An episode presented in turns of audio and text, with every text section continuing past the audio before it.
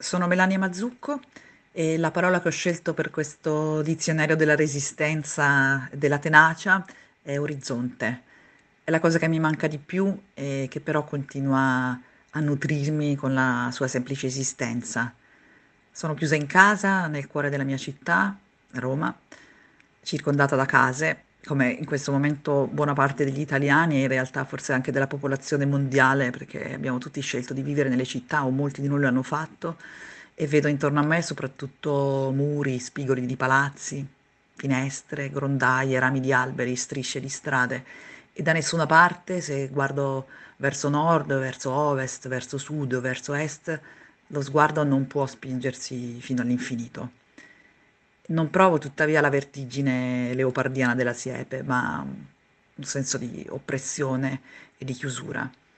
Ho bisogno perciò di pensare all'orizzonte, cioè al limite estremo a cui può spingersi la vista, e lì dove una linea immaginaria divide il cielo dalla terra, eh, oppure il cielo dal mare, e quindi in qualche modo simbolicamente anche il bene dal male, il noto dall'ignoto, il passato dal futuro, e via dicendo. Quello che ricordo, la parola orizzonte viene da un verbo greco, mm, orizzo, che voleva dire delimitare e conteneva la stessa radice del, della parola, contenuta nella parola confine.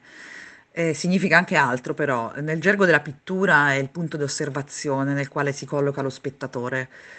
Pensare a questo oggi mi colpisce perché siamo tutti respinti nella condizione di spettatori, quasi tutti siamo respinti in questa condizione, assistiamo a eventi che non possiamo controllare, che non possiamo dirigere, una specie di messa in scena gigantesca di cui ignoriamo eh, la durata, non sappiamo quanto durerà e soprattutto ignoriamo il finale.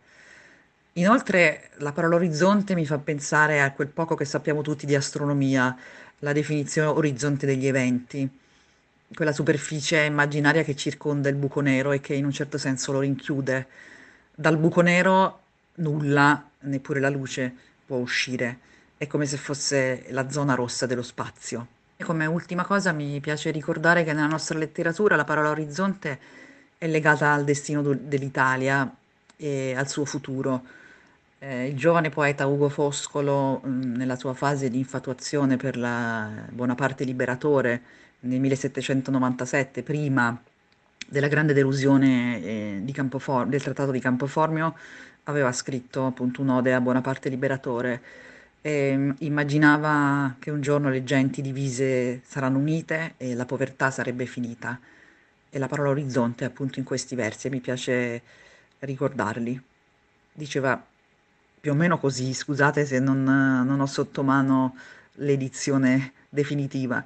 Italia, Italia, con Eterei Rai, sull'orizzonte tuo sorge l'aurora, annunziatrice di perpetuo sole.